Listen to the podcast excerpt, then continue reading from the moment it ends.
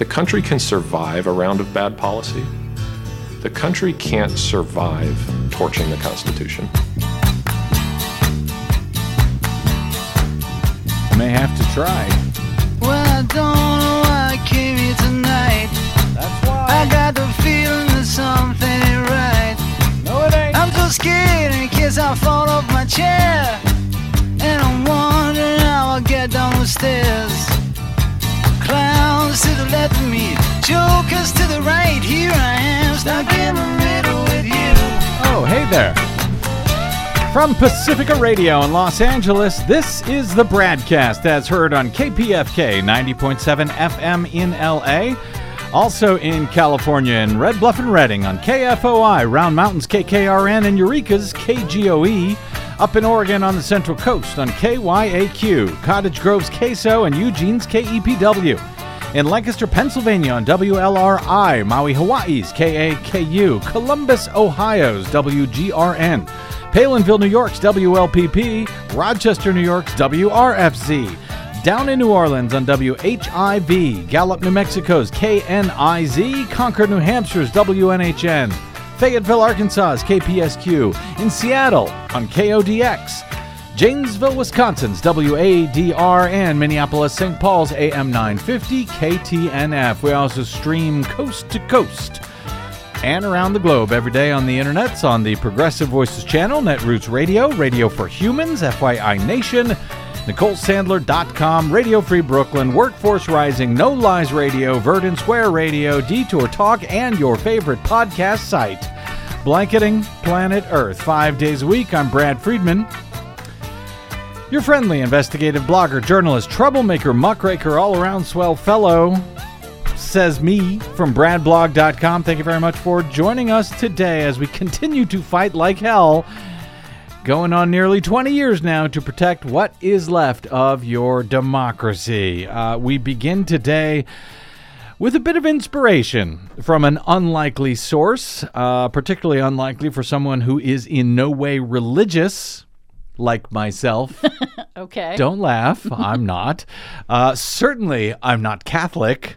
Hi, Desi Doyen. Hello. Are you Catholic? No, I am not. oh, you are not either. Well, so this uh, also odd for me to share this with you. I guess the Pope has written a bit of an essay on journalism, which, uh, as as noted, I'm I'm choosing to use as inspiration here today, and really every day uh, upon reading it, as it kind of hits home around here for some reason. As Il Papa wrote, in part, to journalists around the world, even at one point, literally thanking them, by the way, for exposing long buried corruption of many types in his own church. As the Pope writes, in part, I want in some way to pay homage to your entire community of work, to tell you that the Pope loves you, follows you, esteems you, considers you precious. Journalism is reached not so much by choosing a profession as by launching oneself on a mission. A bit like a doctor who studies and works so that evil is cured in the world. Your mission is to explain the world, to make it less dark, to make those who live there fear it less and look at others with greater awareness and also with more confidence. It is not an easy mission, he writes. It is difficult to think, meditate, deepen, stop to collect ideas and to study the contexts and precedents of a news item. The risk, you know well, is that of letting oneself be crushed by the news instead of being able to make sense of it. The Pope says, This is why I encourage you to preserve and cultivate that sense of mission which is at the origin of your choice, and I do it with three verbs that I think can characterize good journalism listen, deepen, tell. Interestingly enough, uh, the Pope does not mention anything about journalists getting more traffic. getting more hits to their websites or, or even getting attention to one's stories to winning the news of the day on the internet. He doesn't mention that. He doesn't bring that up. Go figure. But to but to think, meditate, deepen, stop to collect ideas and to study the contexts and precedents of a news item. despite the risk of letting oneself be crushed by the news instead of being able to make sense of it. Boy, howdy does that strike home today. I'm sure it does. And pretty much every day these days. Thanks, Papa. I'll take it. Uh, welcome to the BradCast, where we uh, start here and hope you will not be crushed by it either, but rather make sense of it so we can all better take action on it. Starting here, our friend uh, Ari Berman at Mother Jones via Twitter on Monday, quote, breaking. Georgia legislature passes gerrymandered state Senate map giving GOP 59% of the seats in a state that Biden won by 49.5%. 100% of the population growth, he notes, in the past decade in Georgia is from communities of color, but maps create no, zero new majority minority seats and entrench white GOP power for the next decade. And then this today from Ari Berman again, breaking Ohio Senate passes extreme gerrymandered congressional map giving Republicans 80% of seats in a state that Donald Trump won with just 53% of the vote. Ohio and Georgia, of course, are the just the latest to take already gerrymandered maps from 2010 and make them even more extremely so following the 2020 census. Now that the Supreme Court has lifted the otherwise long standing protection of the Voting Rights Act to prevent extreme partisan gerrymanders.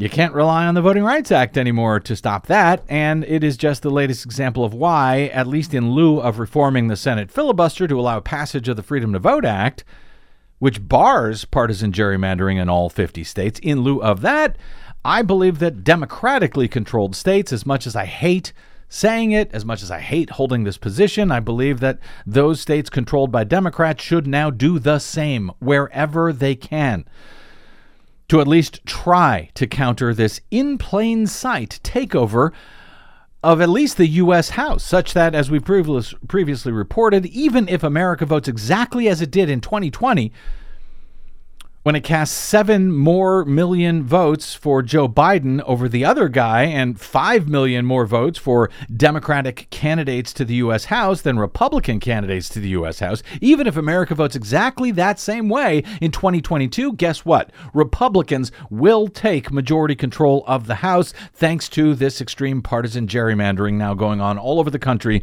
in states controlled by Republicans. And with it, with that majority, that they will win in 2022 at this rate, they will be able to then steal the 2024 presidential election if they so choose in a way that they were not prepared to do in 2020, but they are clearly preparing to do right now. So please pay attention. And to that end, I'm uh, finding the drumbeat of authoritarianism is sort of underscoring pretty much everything that I'm looking at with concern today a drumbeat which Republicans, for some reason, seem to have an easier time uh, dancing to than the rest of us. we ended yesterday's broadcast following the uh, signing of Joe Biden's landmark $1.2 trillion bipartisan infrastructure bill, about which Desi Doyen will have a few more details later today for us in her Green News report. Yes. But uh, we, we ended uh, uh, following that signing on the death threats that the few Republicans in the House who voted for that bill have been receiving of late, particularly since the authoritarian so called Freedom Caucus in the House began calling for their fellow Republicans who voted for the bipartisan bill to lose their seats on House committees. And since Georgia's Marjorie Taylor Greene, for example, described the bill, uh, an uncontroversial, by the way, uncontroversial and wildly popular bipartisan infrastructure bill, you know, to uh, build roads and bridges. A bill supported by 19 Republican uh, U.S. senators including Mitch McConnell and Lindsey Graham. She decided to describe that bill as, quote, a communist takeover of America. Before she then went on to publish the phone numbers of the 13 Republicans in the House who voted for it, resulting in folks like Michigan's Fred Upton receiving death threats. death threats over an infrastructure bill, for Christ's sake, that sounded, uh, some of uh, those calls that sounded in, in part like this. You dumb mother traitor, piece of mother piece of trash. Hope you die. Hope your family dies. Hope everybody in your staff dies. You piece of traitor. Traitor! Over infrastructure. Yes, because Republican Fred Upton of Michigan voted to spend money to fix crumbling roads and collapsing bridges.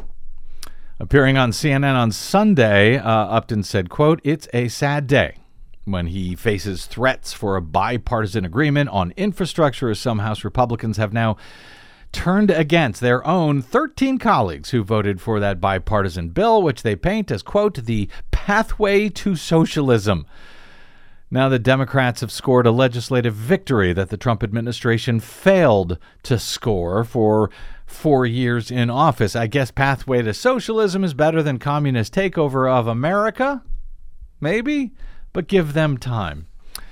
Republican Anthony Gonzalez of Ohio on Sunday also lamented the threats that he also received after both he and Upton broke ranks from former President Trump and, and their colleagues with the votes that they cast in the past year on both the infrastructure bill and, if you think that was terrible, the votes they cast for Trump's second impeachment after he incited the January 6 riot at the U.S. Capitol to try and steal the 2020 election as a bipartisan 57 43 majority in the U.S. Senate agreed that Trump was guilty of having done during his second impeachment trial. Donald Trump has already endorsed a primary challenger for Fred Upton for his sins. Gonzalez, for his part, has decided not to run for reelection. He was asked during an interview on Sunday by Jake Tapper on CNN about receiving death threats after voting for Trump's impeachment earlier this year and about Trump's attempt to steal the 2020 election, including, yes, on January 6. He came very close to overturning an election through various methods how worried are you that next time he'll be better positioned and he'll undermine democracy? It looks to me, and I think any objective observer would come to this conclusion, that he has evaluated what went wrong on January 6th. Why is it that he wasn't able to steal the election? Who stood in his way? Every single American institution is just run by people. And you need the right people to make the right decision in the most difficult times. He's going systematically through the country and trying to remove those people and install people who are going to do exactly what he wants them to do, who believe the big lie, who will go along with anything he says. Um, and again, I think it's all pushing towards one of two outcomes. He either wins legitimately, which he may do, um, or if he if he loses again, he'll just try to steal it. But he'll try to steal it with his people in those positions, and and that's then the most difficult challenge for our country. You ask yourself the question do the institutions hold again? Do they hold with a different set of people in place? I hope so, but you can't guarantee it. Um, the country, as much as I despise almost every policy of the Biden administration, and we could talk about that for you know six hours, um, the country can survive a round of bad policy. The country can't survive torching the Constitution. We have to hold fast to the Constitution. That needs to be the bedrock upon which we build our party and our movement. Uh, we have to be a party of ideas. We have to be a party of truth. And the cold, hard truth is Donald Trump led, led us into a ditch on January 6th. The former president lied to us. He lied to every one of us. And in doing so, he cost us the House, the Senate, and the White House. I see fundamentally a, a person who shouldn't be able to hold office again because of what he did around January 6th. But I also see somebody who's an enormous political loser. And I don't know why anybody who wants to win elections going forward would follow that. I simply, like, I don't get it ethically. I certainly don't get it politically. Neither of them make sense. If he's the nominee again in 24, I will do everything I personally can to make sure he doesn't win. Now, I'm not voting for Democrats, but whether that's find a viable third party or whether that's try to defeat him in primaries, whatever it is, um, that's going to be where I'll spend my time. Because you're worried about what he'll do to democracy? Yeah, I don't trust him January 6th was the line that can't be crossed. January 6th was an unconstitutional attempt led by the President of the United States to overturn an, an American election and reinstall himself in power illegitimately. That's fallen nation territory, that's third world country territory. My family left Cuba to avoid that fate. I will not let it happen here. Can I stop him? I have no idea. But I believe, as a citizen of this country who loves this country and respects the Constitution, that's my responsibility. Congressman Anthony Anthony Gonzalez, Republican of Ohio, calling Donald Trump a political loser, saying he will do anything he can to prevent him from being elected, except, of course, voting for a Democrat. You know, at one point, uh, despise Congressman Gonzalez, you despise every one of Joe Biden's policies? How about you disagree with them? How about you might do uh, things a different way? Yes, as much as I'm happy to hear Gonzalez uh, speak the way he's speaking, uh, at least in regard to Donald Trump, Republican Congressman Anthony Gonzalez is also part of the problem that he now decries, that has now come back to bite him, that world that he lives in. Where he, he doesn't disagree with the uh, Democratic president's policies, he despises them. But that's how authoritarianism works. As Joni Mitchell might say, you don't know what you got until it's gone. I'm glad that he now believes he is on the right side of the Constitution and the country. And yes, we will take all the allies that we can find in this very real fight for democracy itself right now. Even Fred Upton and even Anthony Gonzalez, and yes, even Liz frickin' Cheney. According to the Casper, Wyoming Star Tribune today, Wyoming Republican leaders voted this weekend to no longer recognize Congresswoman Cheney as a member of their party. Good Lord. Are you hearing the drumbeat? The resolution passed uh, the Wyoming GOP Central Committee by a vote of 31 to 29, so it was kind of close. The largely symbolic move came after roughly nine county Republican parties in the state voted to no longer recognize Cheney. A number of those county central committees, according to the Star Tribune, passed the resolution with much wider margins than the state committee did, with some passing the resolution unanimously to remove Liz Cheney from the Republican Party. A Cheney spokesperson responded to the uh, Star Tribune to say, quote, "It's laughable to suggest Liz is anything but a committed conservative Republican. She is bound by her oath to the Constitution.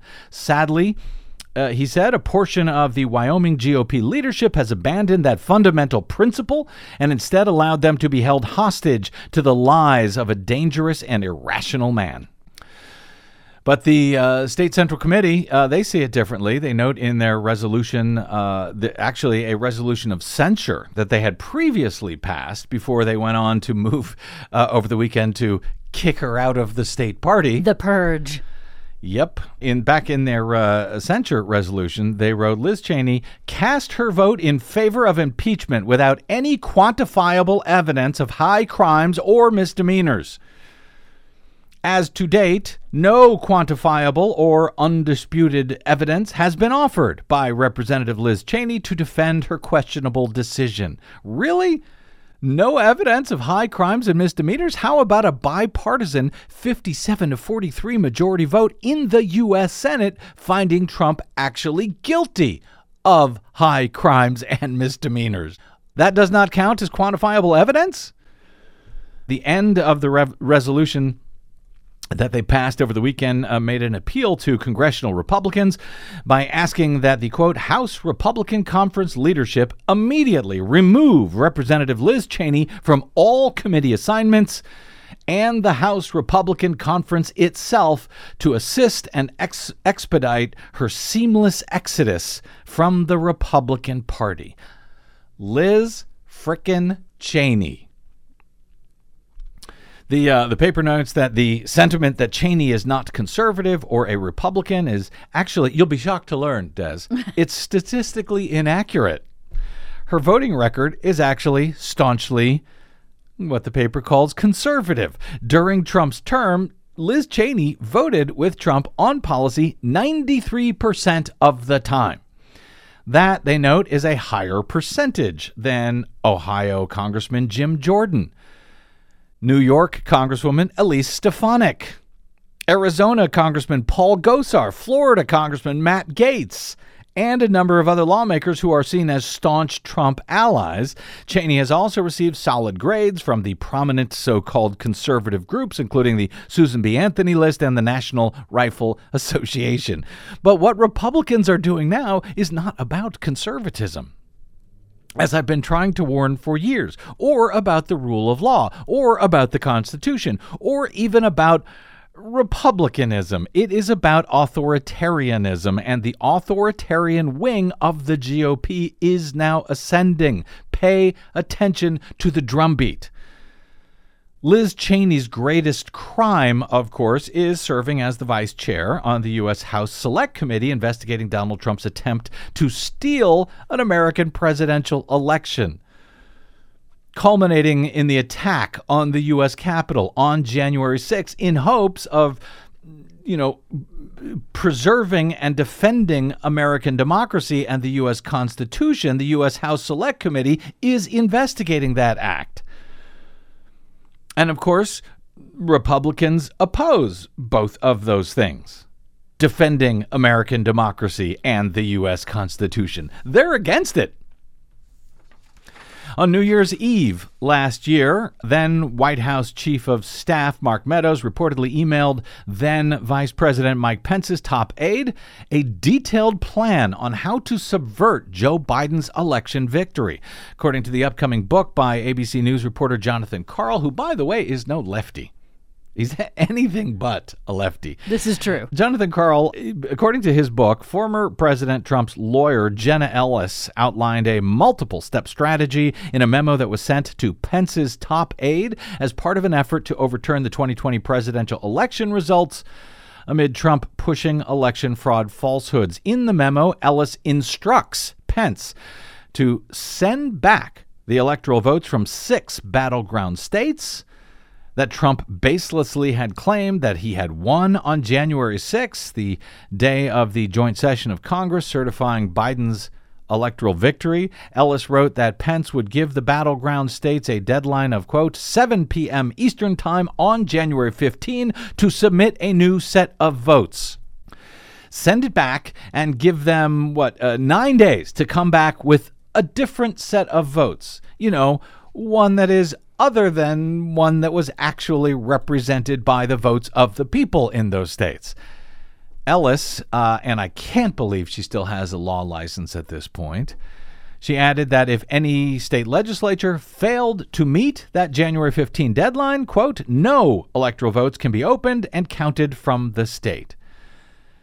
In that case, Ellis wrote that neither Biden nor Trump would be left with a majority of votes, meaning that Congress, quote, Congress shall then vote by state delegation, claiming that the scenario would then lead, and it would, would lead to Trump being declared the winner of the 2020 election because Republicans control the majority of state delegations with uh, with 26. So even with uh, Democrats having more uh, members of Congress than Republicans if you go state by state and decide, well, who has the majority in more states? It is Republicans.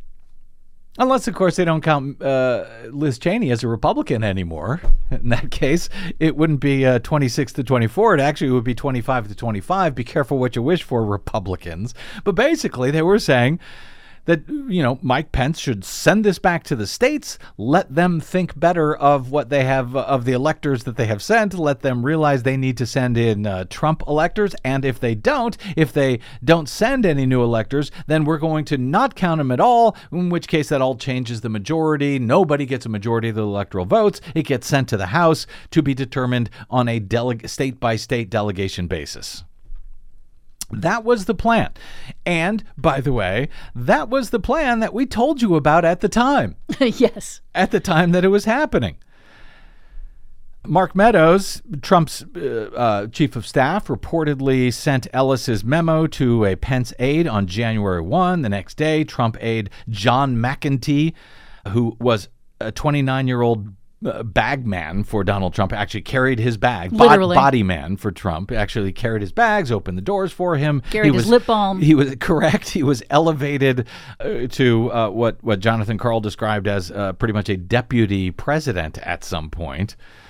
He issued another memo to Pence's chief of staff, Marc Short, that falsely asserted in its title that quote Jefferson uh, I guess Thomas Jefferson used his position as vice president to win. Days before the Capitol insurrection on January 6, Trump told his supporters at a rally in Georgia that he hopes Pence, Pence, quote, comes through for us. So that was the plan. And we, we did. We told you about it at the time. At a moment when, by the way, most of the media were ignoring what was about to happen on January 6 which we also warned you about over and over and explained this specific plan that Republicans at the time were trying to pull off. And much of the media thought, oh, it was over, we're moving on. Hey, who's Joe Biden going to name for this seat or that secretary position? Ultimately, the Republicans didn't pull it off. But next time, well, next time, they will be prepared. And you, and yes, the Democrats will have been forewarned uh, to, you know, what many did not pay attention to last time, which is why it is so important that accountability be brought for what happened in 2020 the attempt to steal a presidential election by the sitting president of the United States and a whole bunch of folks who are now trying to avoid accountability that the U.S. House Select Committee, yes, with Vice Chair Liz Cheney, Republican, conservative Republican, is now trying to bring. And it won't be easy. As the party that represents about half the nation, all the way down to the grassroots, is now moving in Trump's direction, not in Liz Cheney's or Anthony Gonzalez's or Fred Upton's. The Spotsylvania County, Virginia School Board directed staff last week to begin removing books that contain what they describe as, quote, sexually explicit material from library shelves and report on the number of books that have been removed. The criteria for pulling books from circulation uh, last week is, quote, sexually explicit, but the board plans to refine how other material is determined to be, quote, objectionable for a further review of library holdings. The board voted 6 to 0 to order this removal. Any of this sounding familiar yet? Echoing anything that you may remember from your recent world history? Well, if not, maybe this should help. That unanimous decision by the Spotsylvania School Board actually came after a debate on, and I kid you not, whether those books should simply be removed from the libraries or whether they should be removed and burned. Sounding more familiar now? Two board members, uh, Robbie Abuismail and Kirk Twigg, said that they would like to see the removed books actually burned. Abismail, I'm, I'm, I'm botching his name, and I'm not sorry. Anyway, Abusmail said, I think we should throw those books in a fire. Twigg said he wants to, quote, see the books before we burn them so we can identify within our community that we are eradicating this bad stuff. Concerns seem to be seem to focus specifically on a young adult fiction book called 33 Snowfish by Adam Rapp, which is about runaways and has LGBTQ themes in it. TPM's Josh Marshall observed that to Abis, Abwismail, the fact that the district's schools have Rapp's books on their shelves mean that the schools, quote, would rather have our kids reading gay pornography than about Christ. Uh, Abismail made uh, news back in 2019 when he was the first elected to the school board at the age of 22, the youngest person ever elected to public office in Spotsylvania County. So they're getting them while they're young now, I guess. The Trump youth if you will. For now, writes Josh, uh, they're only removing the books rather than burning them. They're going to start removing the sexually explicit books this week and get a report next week about how many books were removed. Kirk Twigg said that he'll want to broaden the ban beyond sexually explicit materials because, quote, there are some bad, evil related material that we have to be careful of and look at. And no, by the way, it is not only in one corner of Virginia uh, that this is happening. One corner of Virginia, where, by the way, a Republican governor elect just won a very close statewide race after a campaign based on, yes, banning so called critical race theory from K through 12 schools where it is not even taught. But it is not only Virginia. The Florida State Board of Education, the state board, over the summer approved a new rule banning critical race theory and the use of material from the New York Times 1619 project in the state's classrooms. To put that into words that brain poisoned Fox News viewers may understand better, the state of Florida has canceled the teaching of America's long history of slavery and its continuing legacy in our current day legal system, economy, and society at large. Canceled.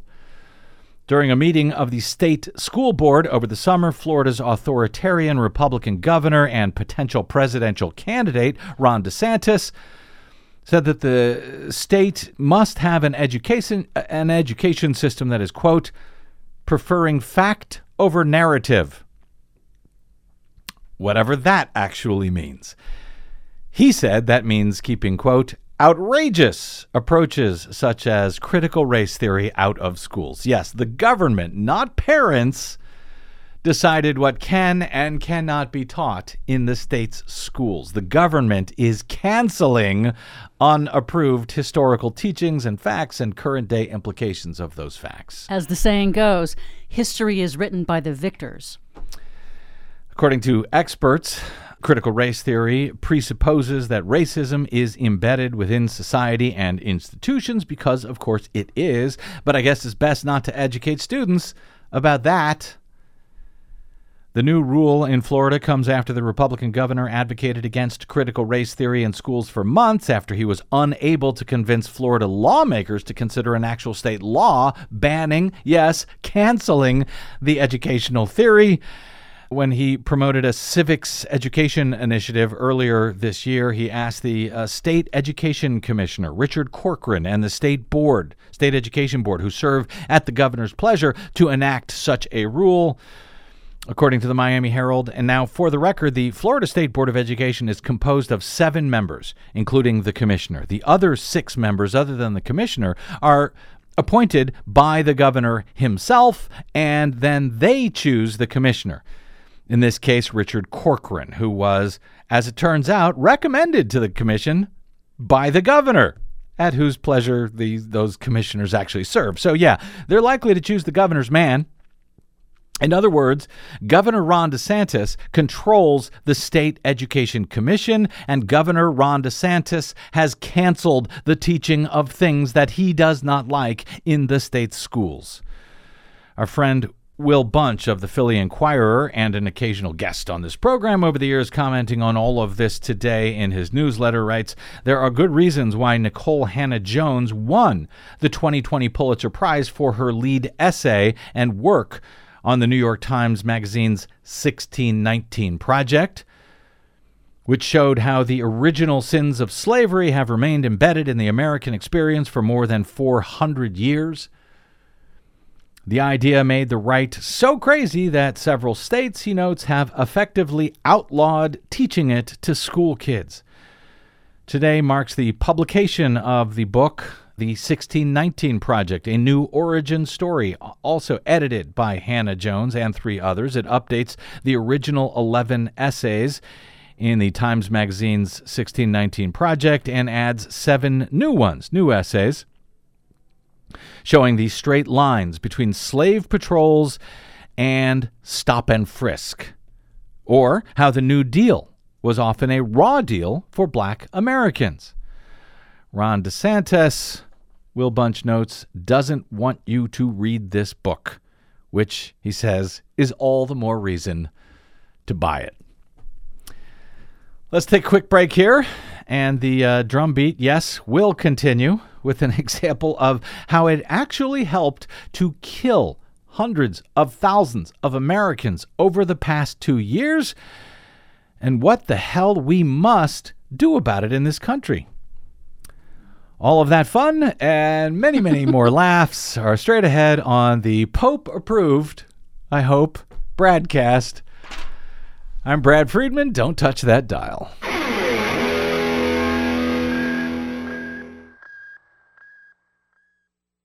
What the public hears on the public airwaves matters. At the BradCast, we do our best to bring you accurate news and analysis on the issues that actually matter, and we do it all independently without corporate or political influence. But we can't do it without you, now more than ever. Please help us stay on your public airwaves by going to bradblog.com/donate to help keep us going. That's bradblog.com/donate. And thanks.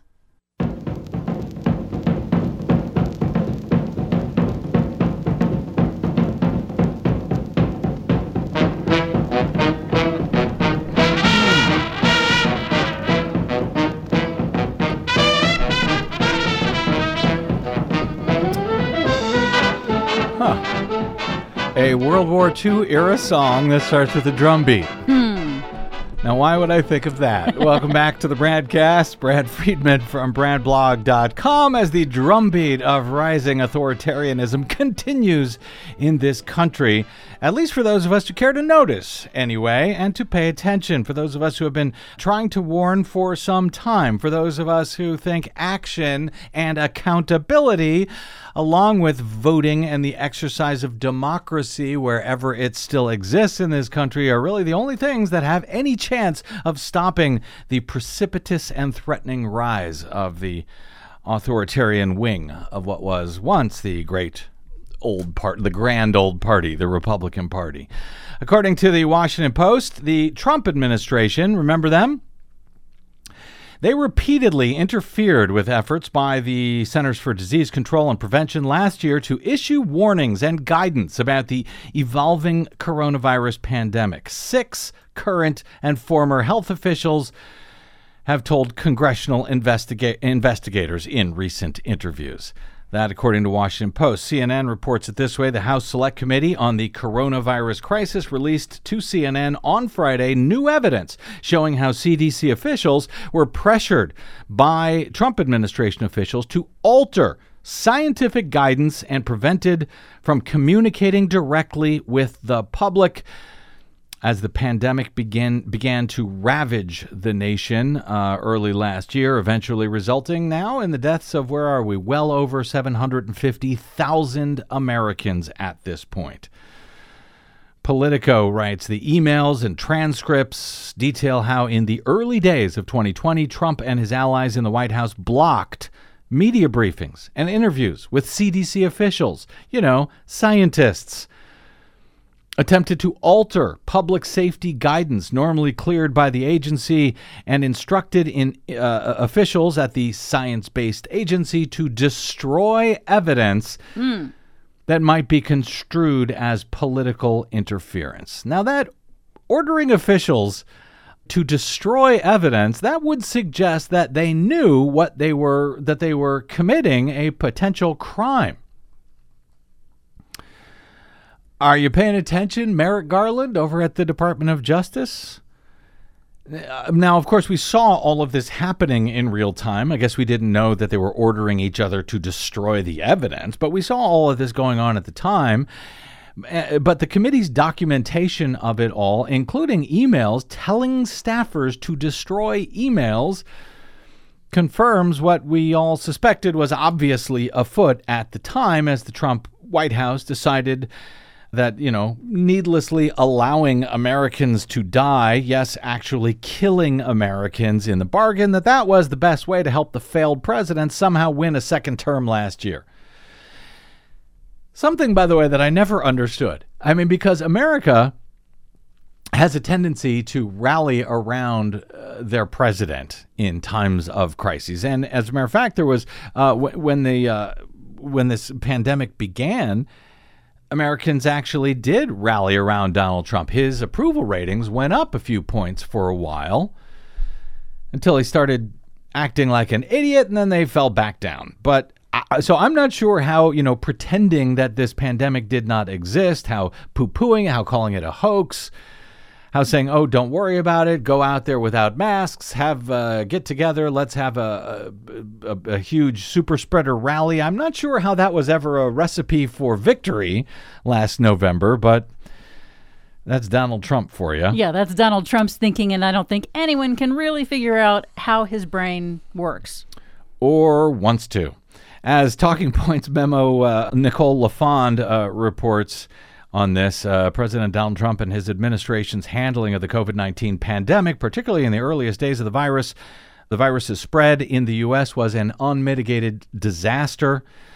But new media reports and documents released by the Congressional Committee probing the prior administration's steering during the 2020 uh, d- during 2020 confirmed jarring new details about just how far the Trump White House went to interfere with the release of crucial public health related information to the American people. At least six current and former public health officials revealed in recent testimony to the House Select Committee on the uh, House Select Subcommittee, I should say, on the coronavirus crisis that Trump administration officials went out of their way to prevent the CDC from broadcasting warnings and guidance to Americans on necessary mitigation measures to slow the spread. The Trump bottlenecking began as early as February of 2020 when a fast action, frankly, might have actually prevented the worst public health disaster in more than 100 years. That bottlenecking began after CDC senior health expert Nancy Messonnier, remember her? After she warned the public, and she was the first uh, real warning that I think the public heard, or at least she tried to uh, warn the public about the dangers of the spread of the virus. Remember this? Way, way, way back in February of last year, February 25, 2020, when there were only a few, uh, you know, a few dozen uh, infections and, and deaths known at the time. Here's what she had to say. And I told my children that while I didn't think that they were at risk right now, we as a family need to be preparing for significant disruption of our lives. You should think about what you would do for childcare if schools or daycares close. Is teleworking an option for you? Secondary consequences of some of these measures might include missed work and loss of income. This whole situation may seem overwhelming and that disruption to everyday life may be severe. But these are things that people need to start thinking about now. Nancy Messonnier on February uh, 25 of 2020 uh, issuing that warning uh, on a I think it was a CDC uh, conference call. Yes, a with- press call. Press call. Uh, well, she was obviously right on the money about what would be happening and about how she was warning her own family about what would be happening.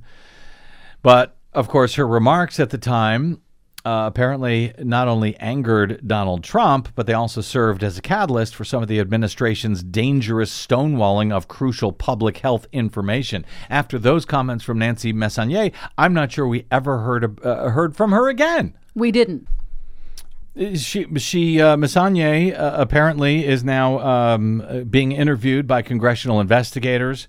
She told them that her public forewarnings at the time resulted in a uh, private lambasting from top Trump officials, including then Health and Human Services Secretary Alex Azar. Remember him? According to uh, Politico, she told the committee, quote, I believed that my remarks were accurate based on the information that we had at the time. I heard the president was unhappy with the telebriefing. The White House, spurred on by her alert, reportedly then clamored to combat her messaging, resulting in Trump and other administration officials holding a damage control briefing just one day after Messonnier's announcement where Trump told the public that COVID's spread in the U.S. was actually not inevitable.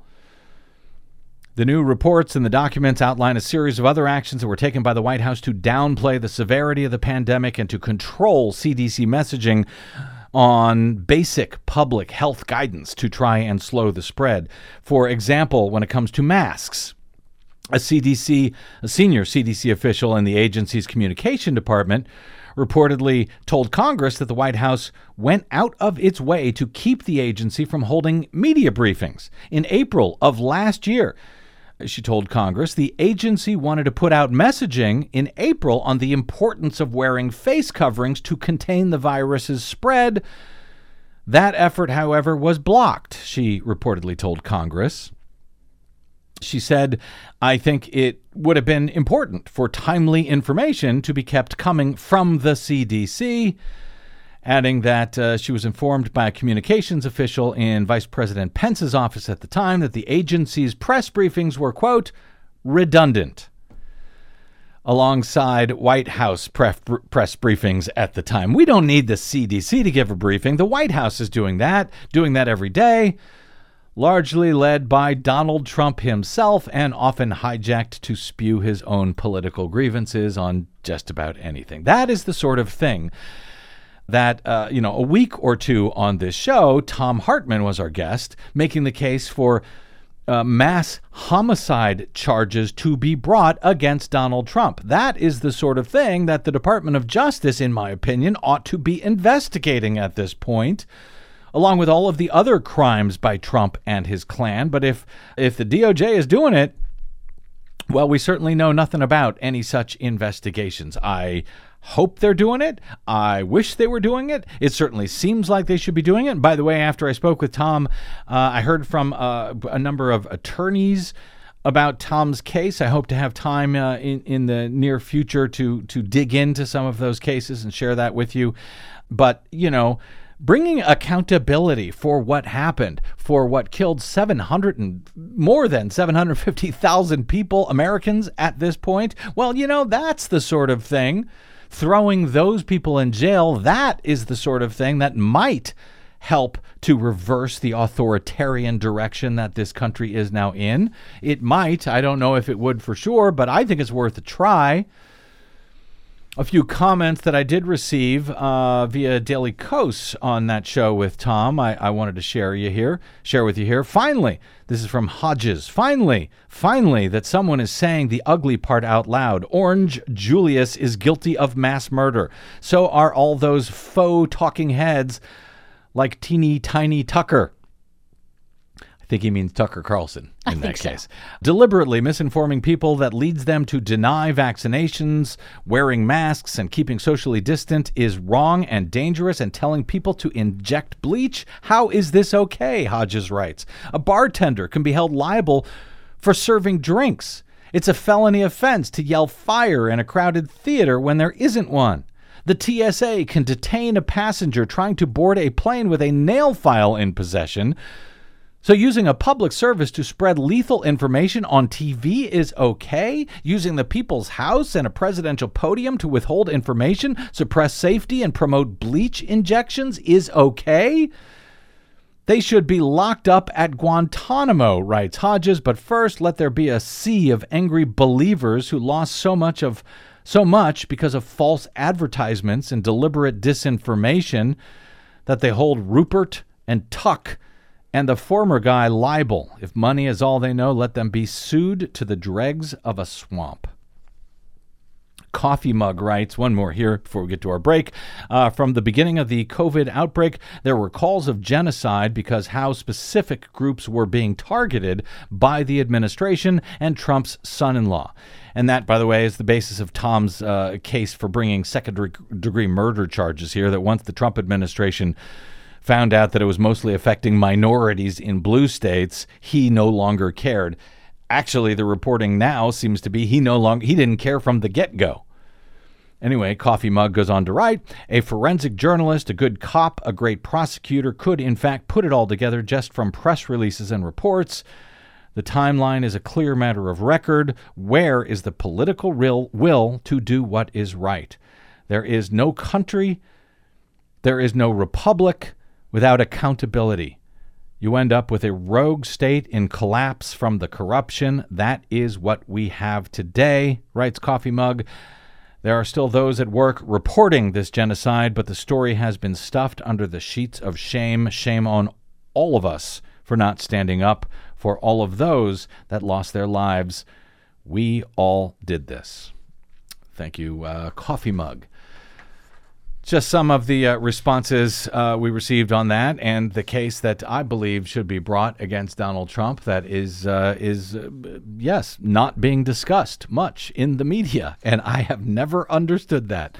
So yeah, we'll do our best. We will continue to discuss it right here on the BradCast, along with everything else that you need to know about In this case, what you need to know about is that Desi Doyen and the Green News Report is next, where we talk about COP26 when, you know, no one else does. That's straight ahead on the BradCast. I'm Brad Friedman. Don't touch that dial.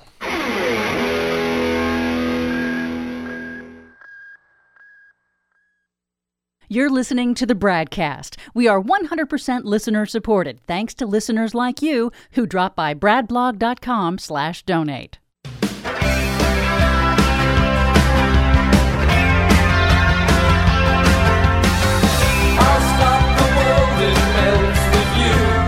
Oh boy, what a what a week. It's been a really really long week. what? We're just starting this week? Yeah. Oh my god.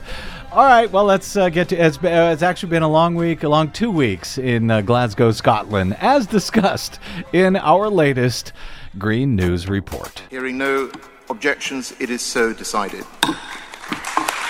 UN Climate Summit ends with progress, compromises, and disappointment. Coal is down but not out in new Glasgow climate agreement. Plus, Today, we're finally getting this done. Joe Biden signs landmark bipartisan infrastructure deal into law. All of those landmarks and more straight ahead from BradBlog.com. I'm Brad Friedman. And I'm Desi Doyen. Stand by for six minutes of independent green news, politics, analysis, and snarky comment. I mean, first vaccine mandates, and now Americans don't even have the right to die in a bridge collapse. Oh, this isn't the country my grandfather died for in a bridge collapse. This is your Green News Report.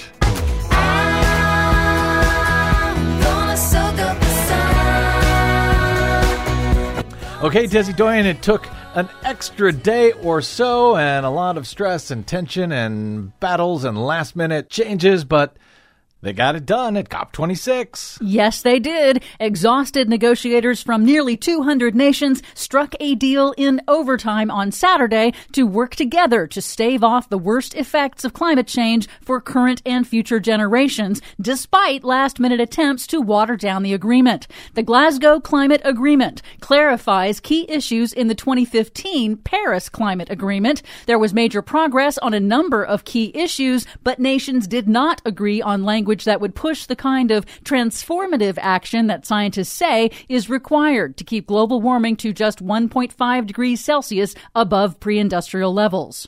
They finalized technical language on the most contentious parts of the rulebook for implementing the 2015 Paris Climate Agreement on monitoring, reporting, verification, and a global carbon emissions trading market. But gaps remain on emissions, finance, and fossil fuel production. Nations agreed to accelerate the deadline for ratcheting up their near term climate targets to next year rather than 2025 in order to close the emissions gap between where we are and where we need to be. So they're all going to come back and do it again a year from now? We're going to have to go through all of this all over again? Yes, and that is a good thing. New analyses show that achieving countries' short term targets for this decade will still warm the planet a catastrophic 2.4 degrees Celsius, far above the 1.5 degree target. Here's UN Climate Chief Patricia Espinosa. This is a question of the long term survival of humanity on this planet. It's imperative we see more climate action this decade to achieve it. Saving humanity is exhausting. Some key takeaways. The agreement explicitly used the words fossil fuels for the very first time ever. What? Coal was literally down, but not out, after China and India, in a last minute maneuver, successfully watered down language establishing a global phase out of coal. They changed it to a phase down. 26 years of climate conferences, and it's the first time one of their agreements includes the word coal or fossil fuels. I know, right? Similarly weakened wording called for phasing out billions in annual government subsidies to the fossil fuel industry. On Monday, China defended its maneuvers, saying wealthy countries should stop using coal first and provide financial aid to developing countries to adopt clean technologies. Isn't China a wealthy country? They don't think of themselves that way. I see. Wealthy countries, which have historically added the most greenhouse gases to the atmosphere, agreed to double their contributions to a climate adaptation and finance fund to assist developing countries that are hit hardest by climate impacts. However, the U.S. and the EU blocked a proposal to pay developing nations for loss and damage. Why? What are they waiting for? They're afraid of being held liable for that loss and damage of the past several decades. Oh, because we are liable for all the loss and damage of the past several decades. Now, to be clear, the Glasgow Climate Agreement will not, and never was intended to, on its own, solve the climate crisis. And it is not enough to head off catastrophic warming. But major announcements at the summit, like global agreements to reduce methane and deforestation,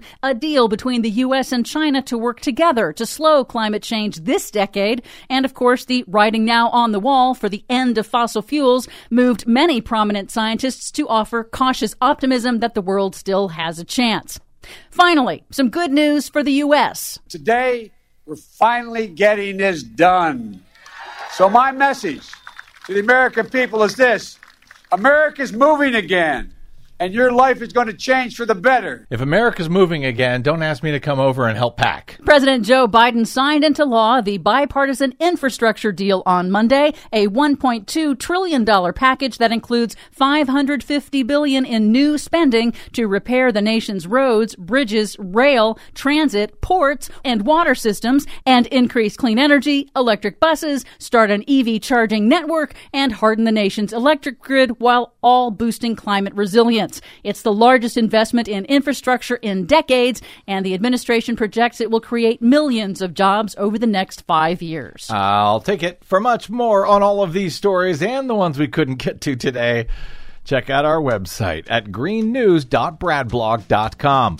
I'm Brad Friedman. And I'm Desi Doyen. And this has been your Green News Report. On the road again. Just can't wait to get on the road again.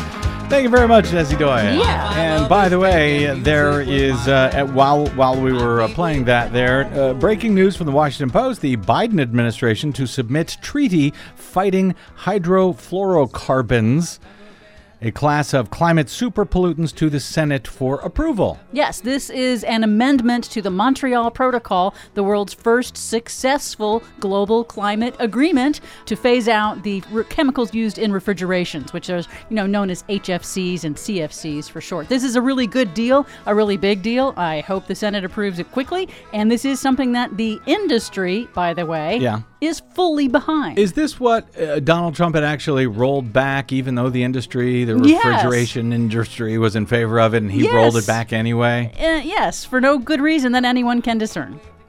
Uh, so now we are once again rolling back the rollback. Yes. I'm sure we'll have more on that in our upcoming Green News reports. Until then, we got to get out. Thank you very much, Desi Doyen, our producer. Thanks to all of you for spending a portion of your day or night with us.